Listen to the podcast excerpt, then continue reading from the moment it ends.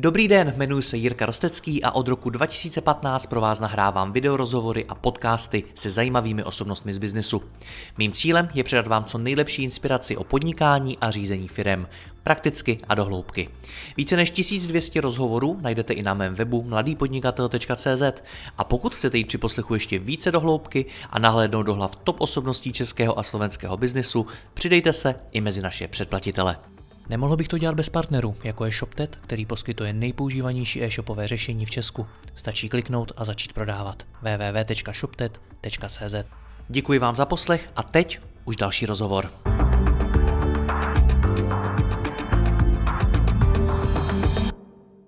Warren Buffett je ikonou investorského světa. Jak investuje a podle čeho vybírá firmy do svého portfolia? A co víme o jeho způsob uvažování a rozhodování?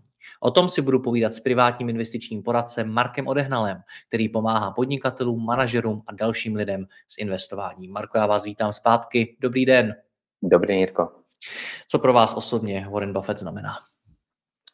Tak je to, řekněme, asi jedním slovem bych řekl konzistence a takovou jako kotvu v tom investičním světě, protože on je na té scéně strašně dlouho a vlastně je moje 93 let teďka Bohužel teda uh, pár týdnů, než jsme začali natáčet tady ten díl, tak vlastně zesnul ten jeho parťák Charlie Munger, který byl ještě o sedm let starší a myslím, že zemřel um, měsíc před stovkou. Hmm. A on vlastně, uh, Warren Buffett vlastně investuje nějakých 60 let, což je vlastně dvakrát tolik, než je nějaký normální horizont, kdy člověk investuje do akcí, taková ta klasická prostě 30 letka na tu rentu což už samo o sobě to je pozoruhodný. Pozoruhodný je samozřejmě to, že on za tu kariéru toho zažil hodně a vlastně byl že u začátku internetu a, a zažil spoustu různých vln a podobně. A, a pořád prostě je schopen se adaptovat jo, vlastně na tu dobu. Takže je to, je to naprostý fenomén a samozřejmě hodně lidí jde nebo snaží se jít šlepěji, ale ten originál je prostě jenom jeden. Hmm. A je to zajímavý to, jak dlouho to dělá právě proto, kolik mu je let, jak úžasného věku se dožívá, uh, jak dlouho se té práci věnuje, nebo je to zajímavý i z hlediska toho tvrdě investorského, z hlediska peněz, čísel a podobně?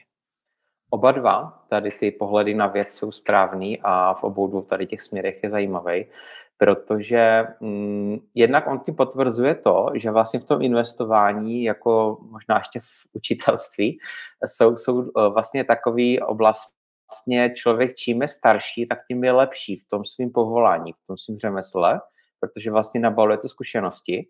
A faktem je, že vlastně on většinu těch svých peněz vydělal až v posledních zhruba 15-20 letech. Takže on se vlastně jakoby 40 mm, let učil a až v těch posledních 20 letech zužitkoval vlastně to, co se naučil, což je jako dost fascinující samo o sobě a jenom to vlastně dokládá to, že prostě ta doba na tom trhu je, je vlastně ta klíčová věc a že vlastně zkušenosti jsou nepřenosné.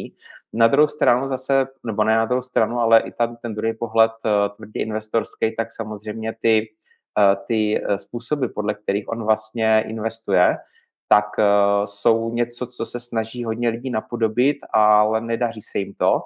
A taková v podstatě, já jsem si tady nachystal Bibli investování, knížku Inteligentní investor od Benjamina Grahama, což byl vlastně Buffettův učitel. Ta knížka byla napsaná ve 30. letech, takže zhruba před 100 lety. On tady sám píše zdaleka nejlepší kniha investování, která kdy byla napsána. Napsal k tomu vlastně uh, předmluvu k té knížce. A v podstatě tady vznikla ta jeho strategie, o tom, jak vlastně vybírá ty firmy, jak je oceňuje a tak dále. A v podstatě každý tu knížku může vzít eh, a použít, ale stejně prostě ten Buffett jenom jede. Takže je to podle mě kombinace obojího. Je to takový nějaký specifický prostě cit pro sledování toho trhu, který má jenom on a samozřejmě podložený tady tím, tím fundamentem, těmi daty a těmi analýzami. Ta knížka no. má 500 stran, jsem ji četl dvakrát a stejně nejsem Warren Buffett.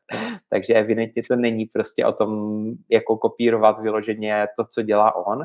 Je to prostě určitý genius loci, který on má a který prostě nikdo jiný jako napodobit nemůže, protože je to prostě jedinec svého druhu.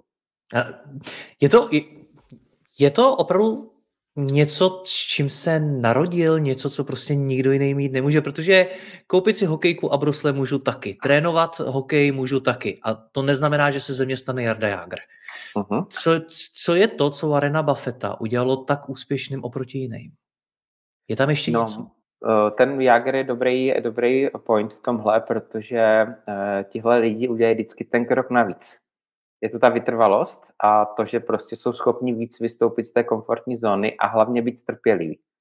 Protože to je něco, co samozřejmě uh, je hodně cizí lidem, nějaká trpělivost, konzistence, a zároveň platí vlastně logicky, že čím je člověk starší, tak tím tu trpělivost má větší. Je takový prostě jako vyklidněný a nedělá pak ty chyby. Takže i to je možná odpověď na to, proč vlastně on většinu těch svých nejlepších rozhodnutí udělal až v posledních 20 letech a ne na začátku.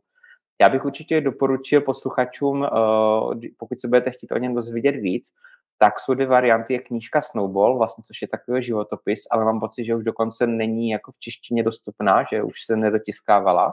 Ale co rozhodně dostupný je, tak je vlastně dokument na HBO, eh, život Varena Buffetta, a on tam právě říkal, jak vlastně začínal, že když mu bylo asi 15 let, tak vlastně eh, prodával Coca-Colu, vlastně chodil s takovou tu přepravkou od domu k domu v té Nebrasce vlastně, odkud on je, a prodával vlastně tu Coca-Colu a za každou měl prostě třeba nějakých pár centů a pak tam právě říká, jak si to dával jakoby do té pokladničky a už někdy v 15 letech se začal zajímat o akcie a spočítal si, že když vlastně těch svých pár centů nechá uložený x let, takže prostě tam bude to složený úročení. Takže to myšlení tam bylo už prostě v těch 15 letech. A on vlastně nenadarmo i třeba k té coca má takový vztah, že vlastně uh, jednak uh, každý den pije, což jako není samozřejmě zdravotní úplně. Ale jako má 93 let, takže je taková jako výjimka potvrzující pravidlo. Ale jde spíš o to teďka vážně, že on uh, drží akcie Coca-Coly uh, už od uh, 90. letech, od roku 94. A to je taky jako fascinující, že prostě, když se dívám na různý portfolia, tak tam prostě ti, ti správci točí akcie kvartálně nebo je drží třeba dva, tři roky maximálně. A on tady tu akci drží prostě uh, 30, 40 let, jo, pomalu. Protože vlastně pochopil jakoby ten, tu unikátnost její a zároveň prostě ví, že ta značka je tady už od jeho dětství a že právě stejně jako on vlastně prošla si celým tím 20. stoletím. Takže jako je to taková kombinace prostě nějaké, já nevím, přirozené zvídavosti, vlastností a samozřejmě i, i té analytiky a, a té trpělivosti. Že fakt jako, když tam hmm. bylo vidět, jak už těch 15 vlastně sbíral dolar dolarů a věděl, že až bude mít prvních 100 dolarů, teda 1000 dolarů tuším, takže si může jít otevřít ten účet na té burze hned v 18 letech, kdy byl panelotej, tak si otevřel brokerský účet a začal obchodovat s akciemi. Jo, takže tam, tam to asi všechno začalo. Mě tam na tom dokumentu, o něm, že to teda nějaká doba, co jsem ho viděl, ale pamatuju si, že mě zaujaly trochu jiné věci. Třeba to, že my se tady bavíme o jednom z nejbohatších lidí planety.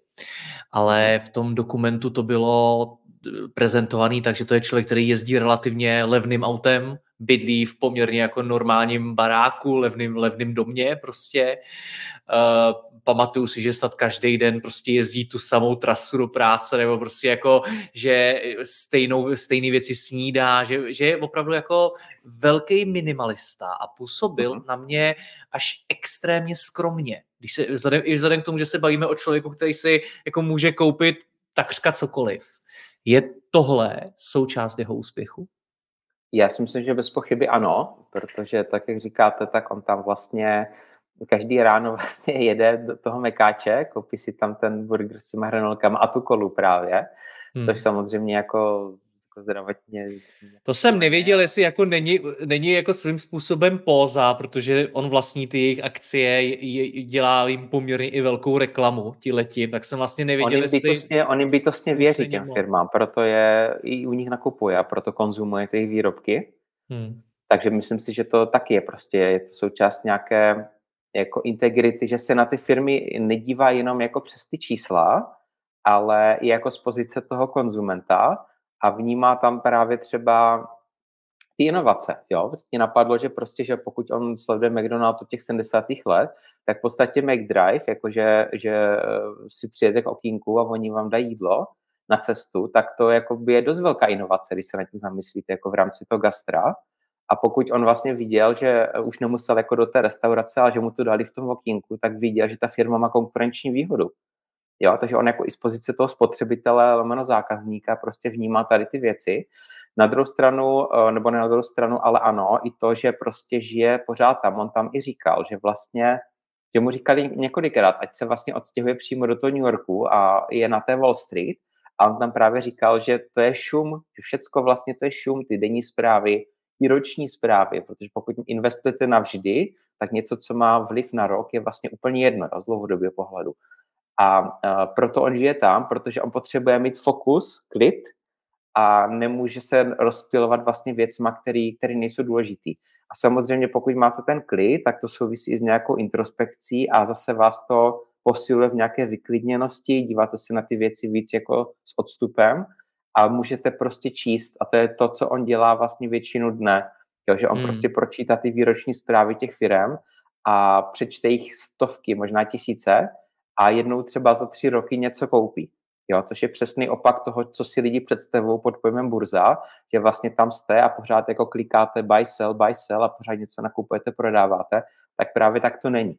Ale on tam i říkal, že vlastně v momentě, kdyby žil přímo v tom epicentru toho kapitalismu uh, u té Wall Street, takže právě tohle by ho k tomu třeba i svádělo a mohl by udělat některé chyby, které takhle jakoby zpovzdálí neudělal.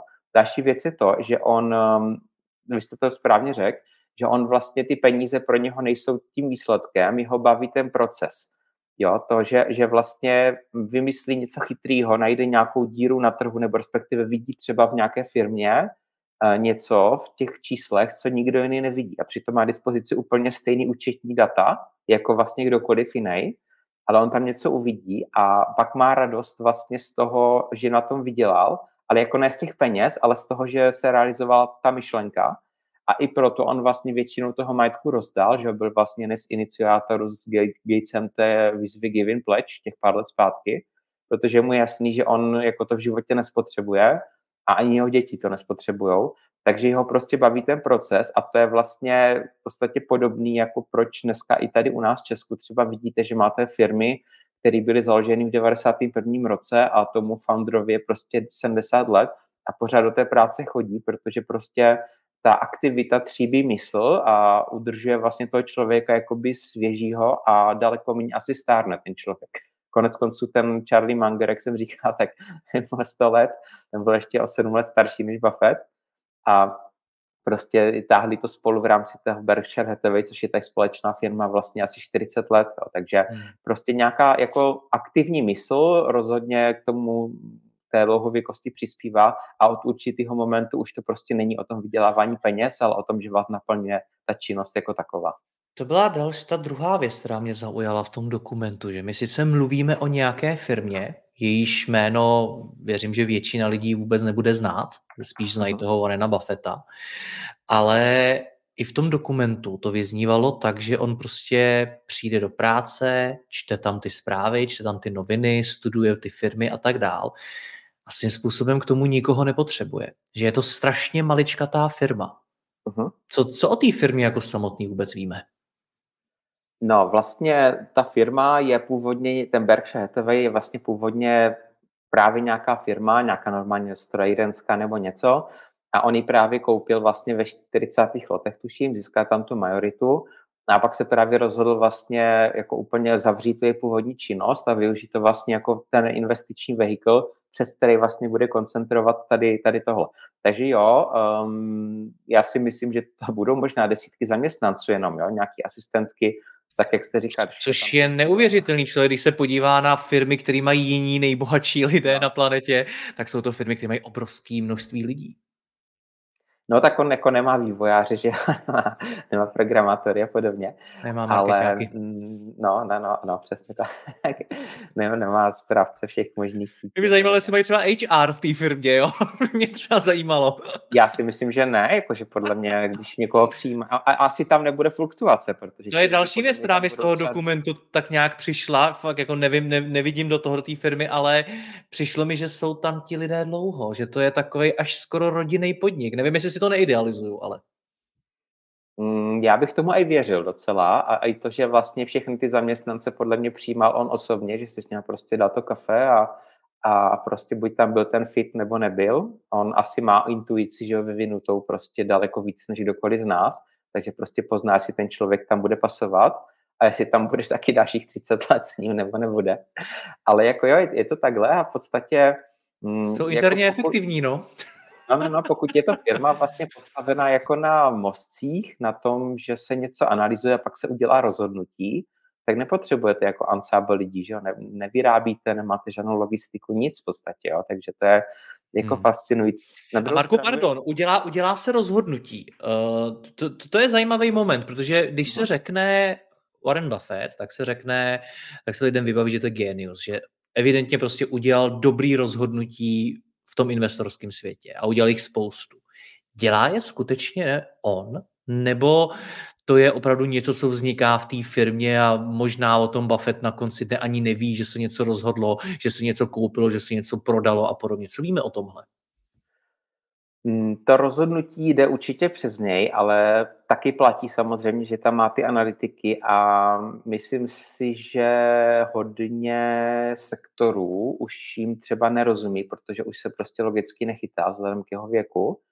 A má tam nějaký podpůrný analytický týmy, který mu připraví nějaký research třeba nějakého nápadu. A on tam potom v tom uvidí to něco, co vidí jenom on a ví na základě těch minulých zkušeností, že když viděl nějakou konstelaci prostě nějaké konkurenční výhody něčeho, tak, že se vyplatilo minulosti do toho jít a, ne, a nebo ne. Ale platí třeba to, že on vlastně samozřejmě což by tady taky možná ta otázka dneska padla, co bude po něm, tak jej možná odpovím už teď. Na, na to teď možná, pardon, ještě, ještě teda o komentu, že já na to celou dobu myslím, jo, že uh-huh. my jsme teď tu jeho firmu poměrně vychválili. Nízká fluktuace, málo lidí, vysoká efektivita, vydělali obrovský peníze a tak dál. Na druhou stranu se samozřejmě nabízí ta otázka, co bude do budoucna. Je to firma, která, která se dá někomu předat? Uh, jo, a on samozřejmě uh, už na to chystá tu firmu dlouho, myslím si, že možná i 15 let, určitě přes 10. A jde právě o to, že on si vlastně vychovává uh, analytiky, nebo respektive uh, budoucí, budoucí vlastně ty, uh, ty čermeny, kteří uh, sdílí tu jeho filozofii, dívají se na ty firmy podobně, na to, jak je vybírat. Taky si přečetli tuhle knížku povinně asi. A uh, on, ale zároveň už jakoby se chytají v tom dnešním světě. A třeba budu zcela konkrétní. Uh, dneska největší pozice portfoliu Warrena Buffetta, Buffetta je Apple a Apple tvoří dokonce 50% celého toho Berkshire Hathaway, to znamená 50% portfolia.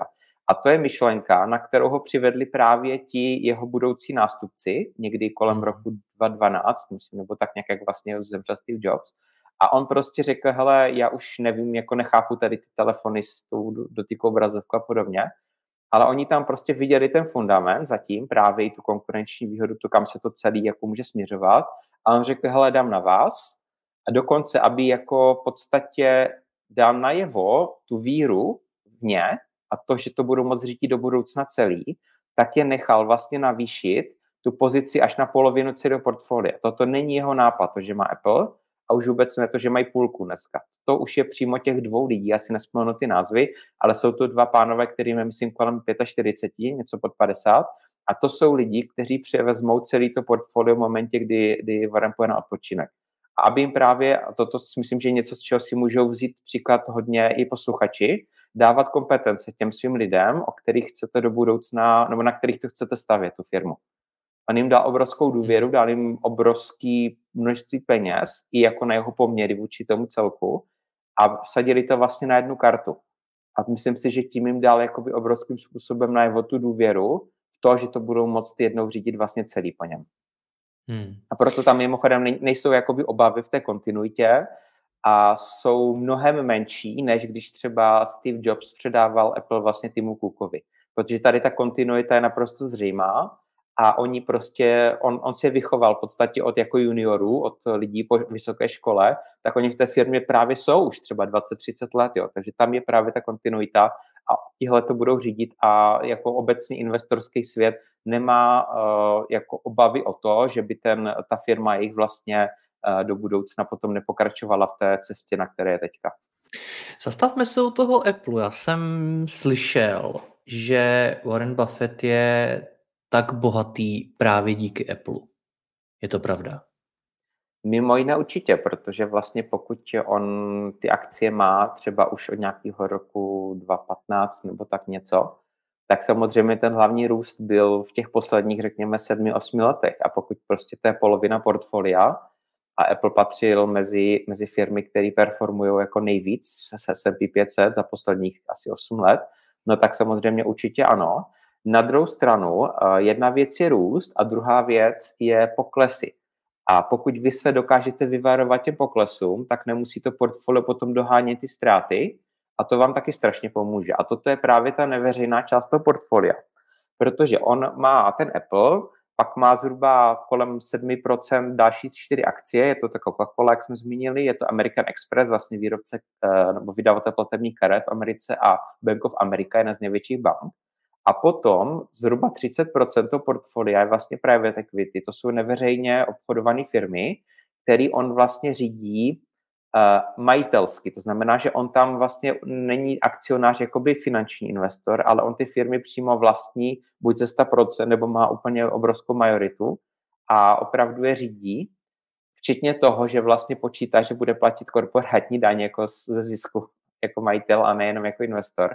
A to jsou právě firmy typu železnice, eh, pojišťovny různý, hm, taky nějaký bankovní ústavy, taková ta stará vlastně ekonomika, když si představíte jakoby takovou tu starou dobrou Ameriku, eh, nemyslím v tom trumpovském smyslu, ale prostě nějaký eh, kolem třeba toho přelomu tisíciletí minulého, tak takový ty firmy, co prostě jsou doteďka, oni jsou strašně nezajímaví, nevyvíjí AI, není ten buzz kolem nich, ale to jsou strašně finančně zdravé firmy, generují hrozně moc hotovosti, dividendy a tohle je ta druhá noha. A on prostě dokáže skloubit ten růst s tím, eh, tady s touhle částí, která tvoří takovou tu stabilitu, eh, vyplácí ty dividendy a pokud prostě vy máte, trefíte eh, firmu, která je jedna z nejvíc rostoucích a zároveň máte třetinu portfolia ve firmách, které vlastně jakoby nepadají v těch krizích a nemusíte dohánět ty ztráty, tak to je vlastně odpověď na to, proč ta výkonnost jeho hmm. je taková, jaká je.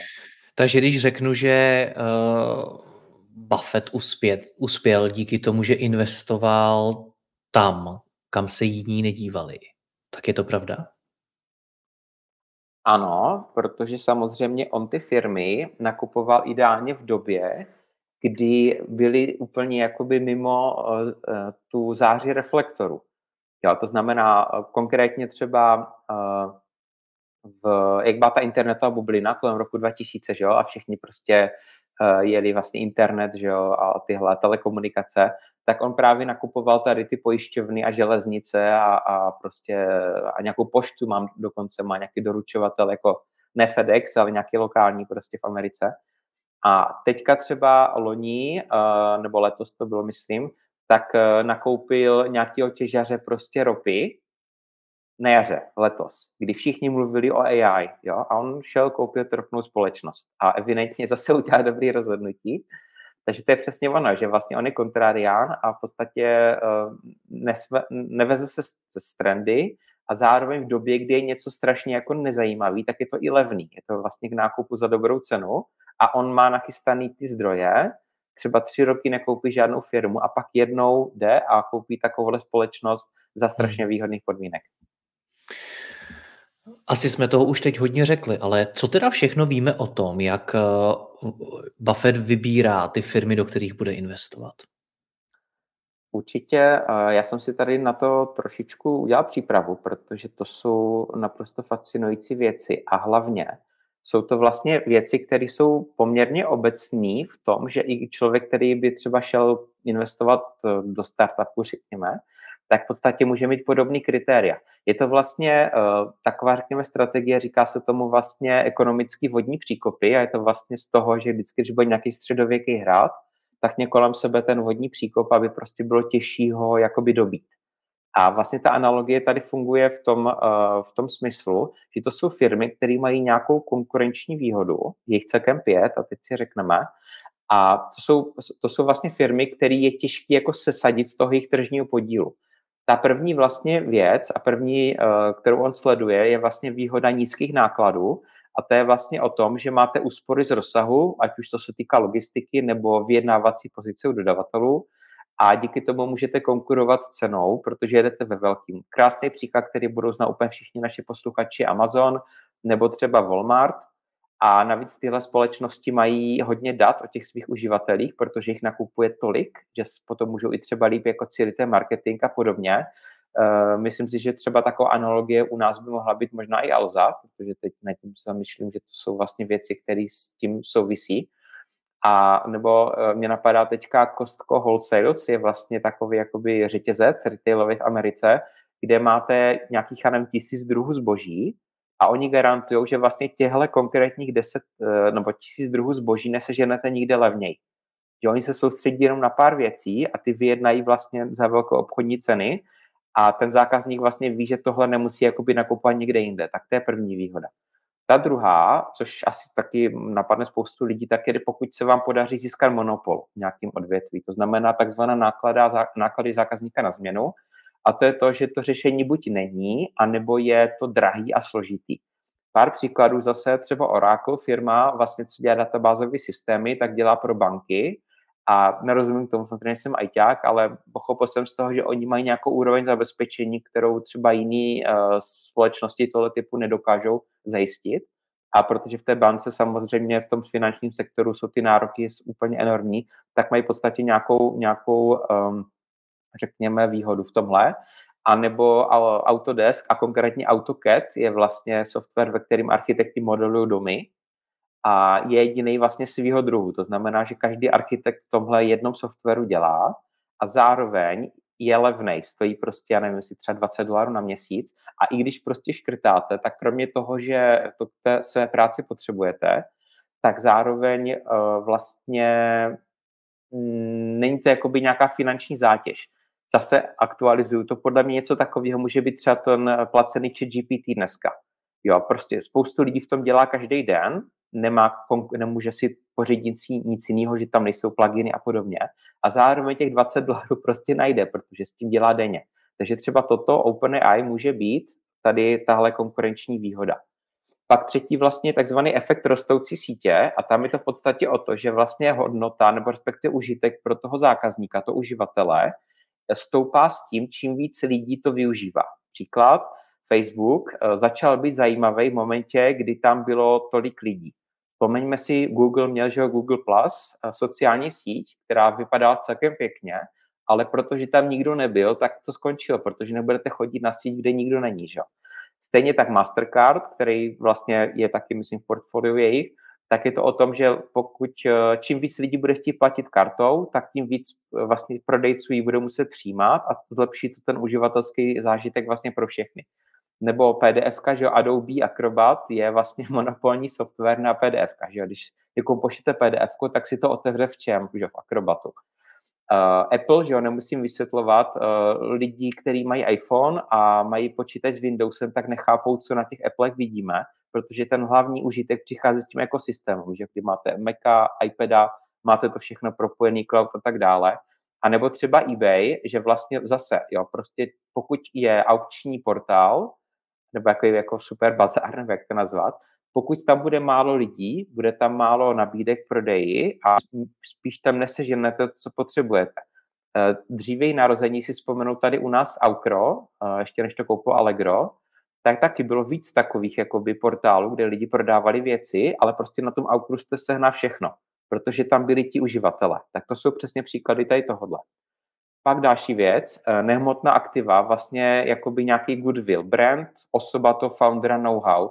Zase to je něco, co uh, vlastně nedokážete spočítat, nenajdete to v těch účetních knihách, nenajdete to v rozvahách těch firm, kde máte vlastně hmotný majetek, ale obzvlášť dneska třeba v softwaru, že jo, většina toho know-how nebo té cenosti jsou vlastně nějaký patent, vývojáři a většinou ten founder jako takový.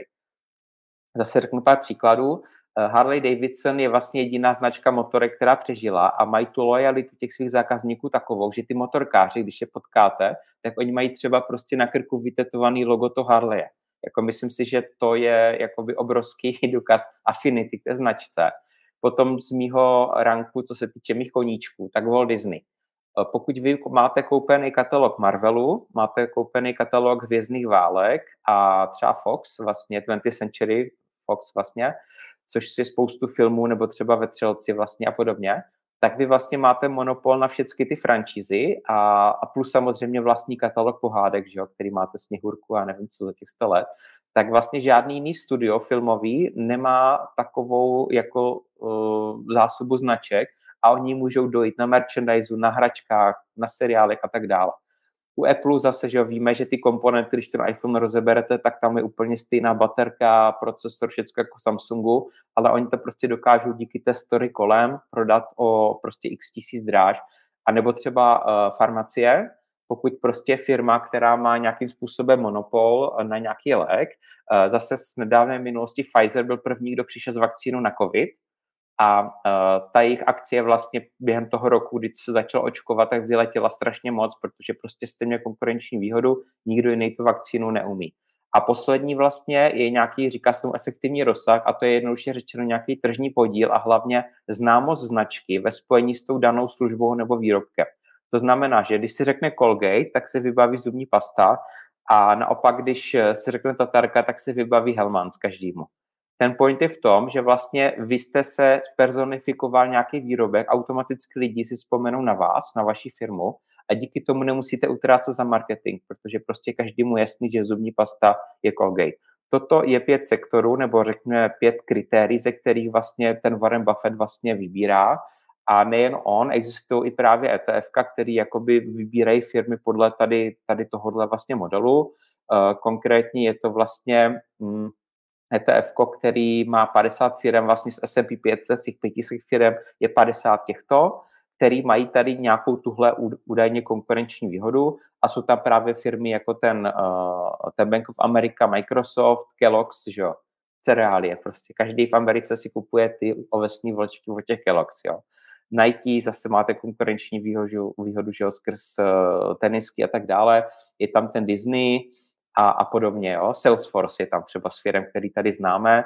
Proč? Asi, asi je těžký vyměnit CRM, pokud je hluboce integrovaný v tom korporátu a tak dále. Hmm. Takže jako chci říct, že toto jsou kritéria, které vlastně vy můžete použít stejně jako já, kdybychom teď šli ty firmy analyzovat.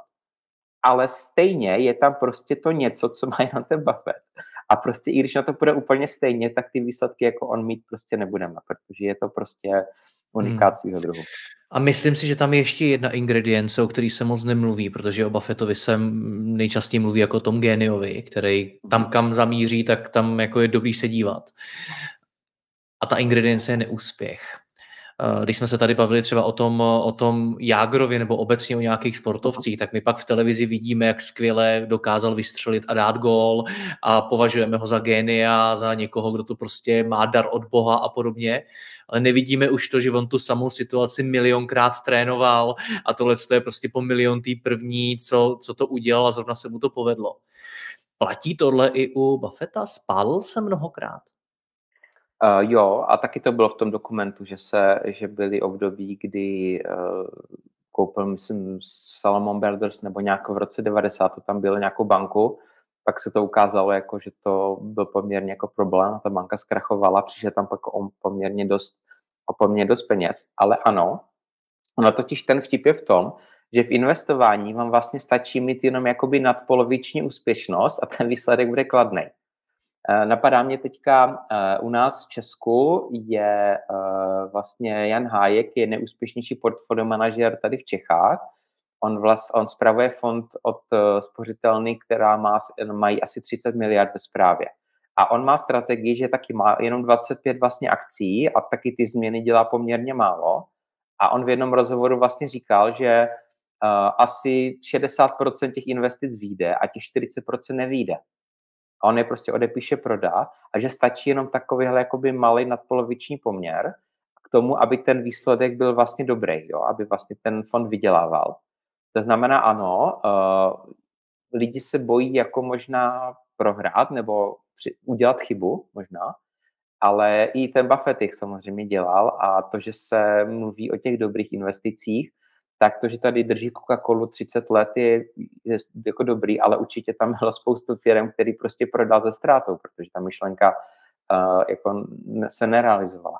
Takže ano, uh, určitě je tam i spoustu failů, je potřeba umět vlastně prohrávat, co má smyslu, A uh, není to tak, že ten, že jakoby super investoři na co sáhnou, to si jim povede. Je to prostě fakt jenom o tom, že těch investic jako dobrých musí být aspoň o trošku víc než těch špatných a pak ten výsledek bude kladný. Ale samozřejmě ty chyby dělají jako každý z nás a uh, kdyby tam třeba neměl ty lidi, co mu, co mu uh, doporučili ten Apple, a vlastně on by třeba 30 let neinvestoval do žádné technologické firmy, tak ten jeho výsledek bude úplně někde jinde, protože by mu vlastně hmm. ujel vlak. A možná měl i štěstí, že prostě našel ty dobrý lidi, jo? takže samozřejmě i tohle v tom hraje roli. Co se od něj můžeme naučit z hlediska posuzování hodnoty firmy? No, eh, tam jde totiž o to, že eh, dobrá firma nemusí vlastně automaticky znamenat dobrou investici, Právě. že to vstudují ty, i ty tvrdý data a konkrétně třeba Amazon je skvělá firma, ale už sedm let není dobrá investice, protože je prostě drahá.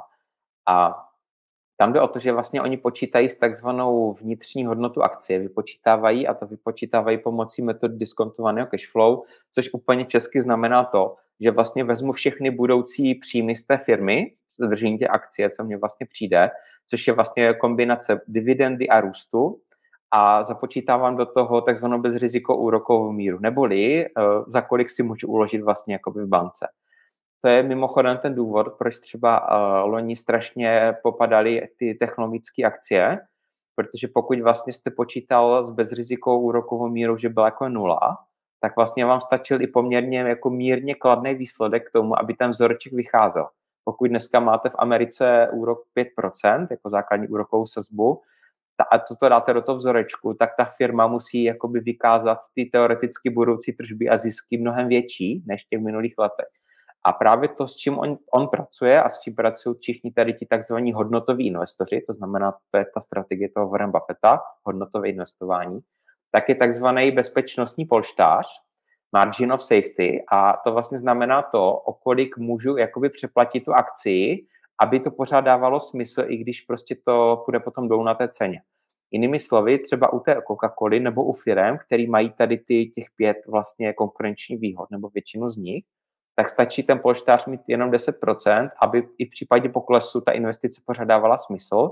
Naopak, pokud jsou to, řekněme, zaměnitelnější firmy, které můžou být někým nahrazený, tak tam ten bezpečnostní polštář je třeba i 30-50%. To znamená, jinými slovy, je hodnota té akcie, kterou si spočítá ten Buffett a řekne si, ono by to mělo stát třeba 100 dolarů za akci a ta cena je teď 70. To znamená, je tam potenciál 30% nárůstu, potom do toho jde.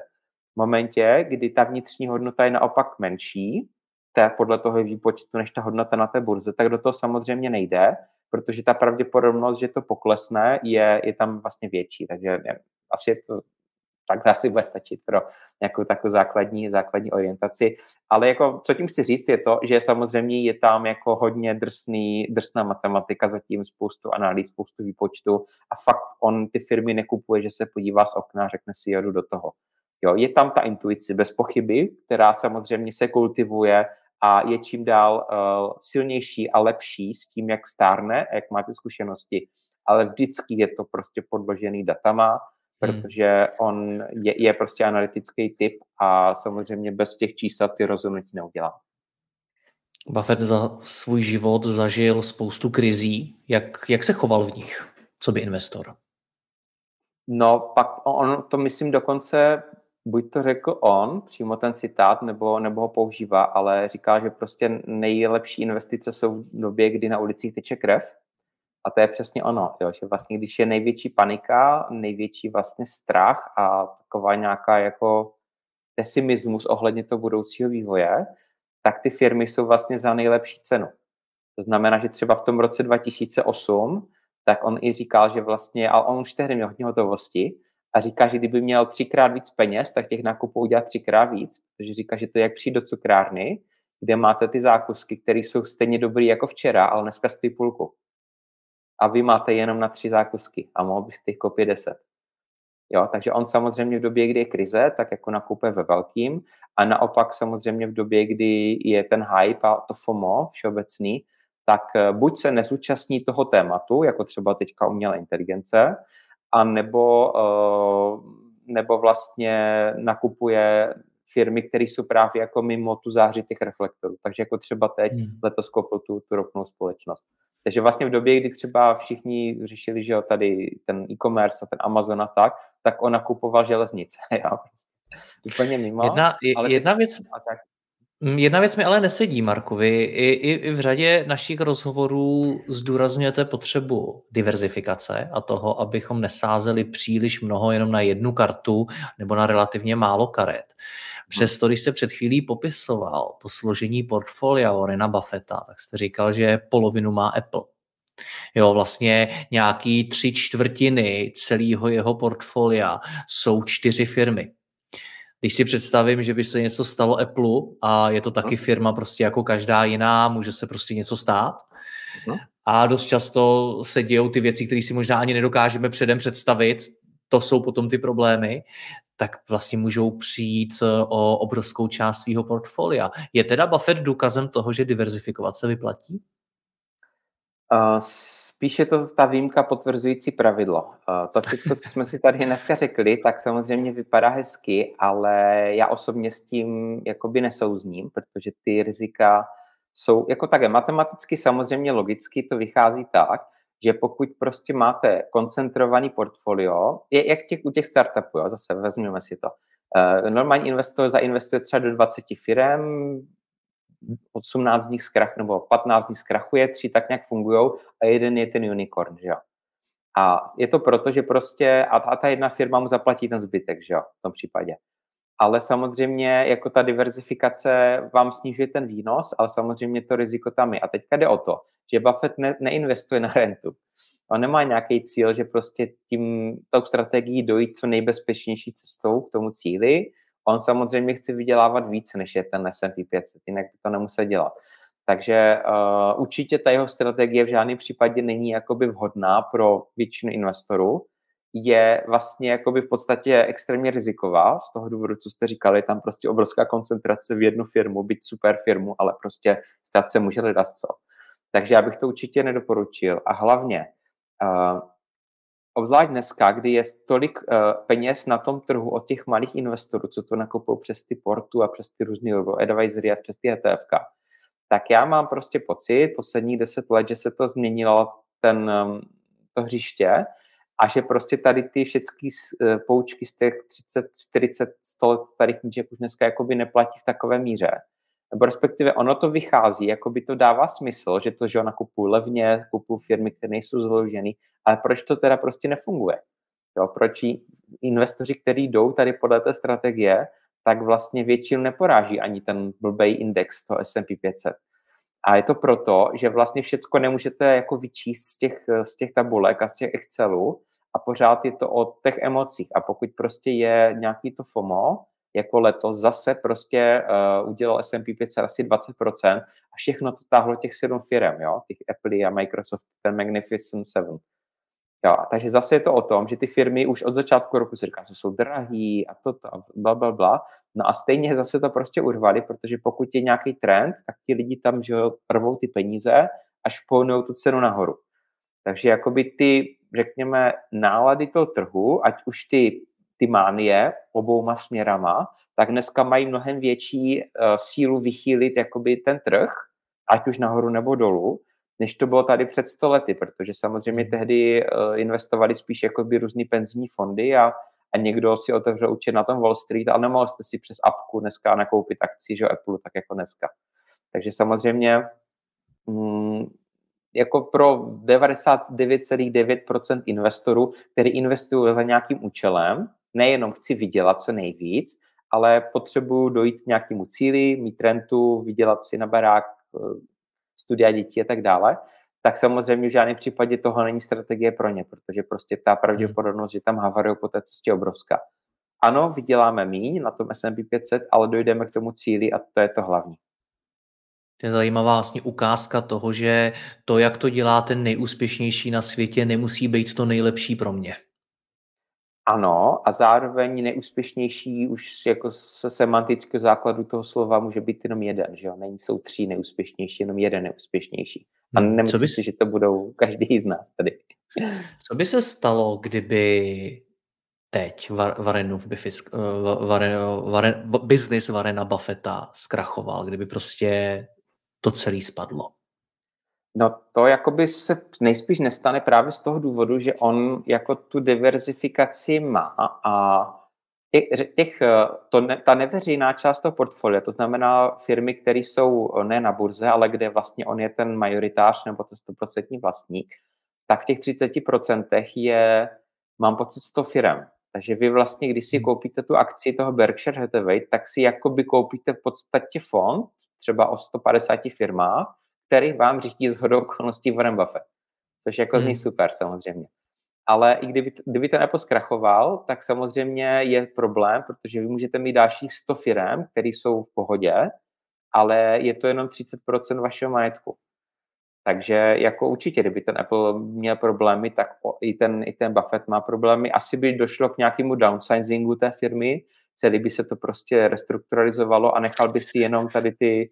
To chápu, mě, mě, mě to teď spíš eh, zajímalo i řekněme z toho symbolického hlediska, jo? protože mi občas opravdu připadá, že se o Buffettovi mluví jako o tom géniovi, který to prostě dělá správně. A uh-huh. většinou, když se o někom takhle mluví, tak o to větší potom rána a vystřízlivění je, když tam dojde k nějakému pádu. Tak mě uh-huh. právě zajímá, jak by ovlivnilo ten investorský svět a možná, protože Buffett, že jo, zase na druhou stranu ovlivnil spoustu lidí v tom, jak přemýšlí nad investicemi a podobně. Tak jak by to ten investorský svět změnilo, kdyby Buffett udělal chybu, nebo kdyby se prostě něco stalo? No, jak jsem říkal, on ty chyby dělal, ale nikdy nebyly fatální, tak proto se nezapomnělo asi. Ale tak kdyby se stala nějaká fatální, myslíte si, že, že by to vyvolalo něco? Že by lidi přehodnotili něco, nebo kdyby se prostě něco hmm. stalo? Jo, jo, jako zajímavá myšlenka určitě. No, jako určitě by to bylo halo kolem toho, to bez pochyby. I finančně, protože uh, on prostě má tak velký podíly v těch firmách, že kdyby vlastně v tom Apple, on, on prostě vlastní, mám pocit třeba 15% jako celého Apple, jo. Takže samozřejmě to je dost, nebo v těch dalších třech firmách.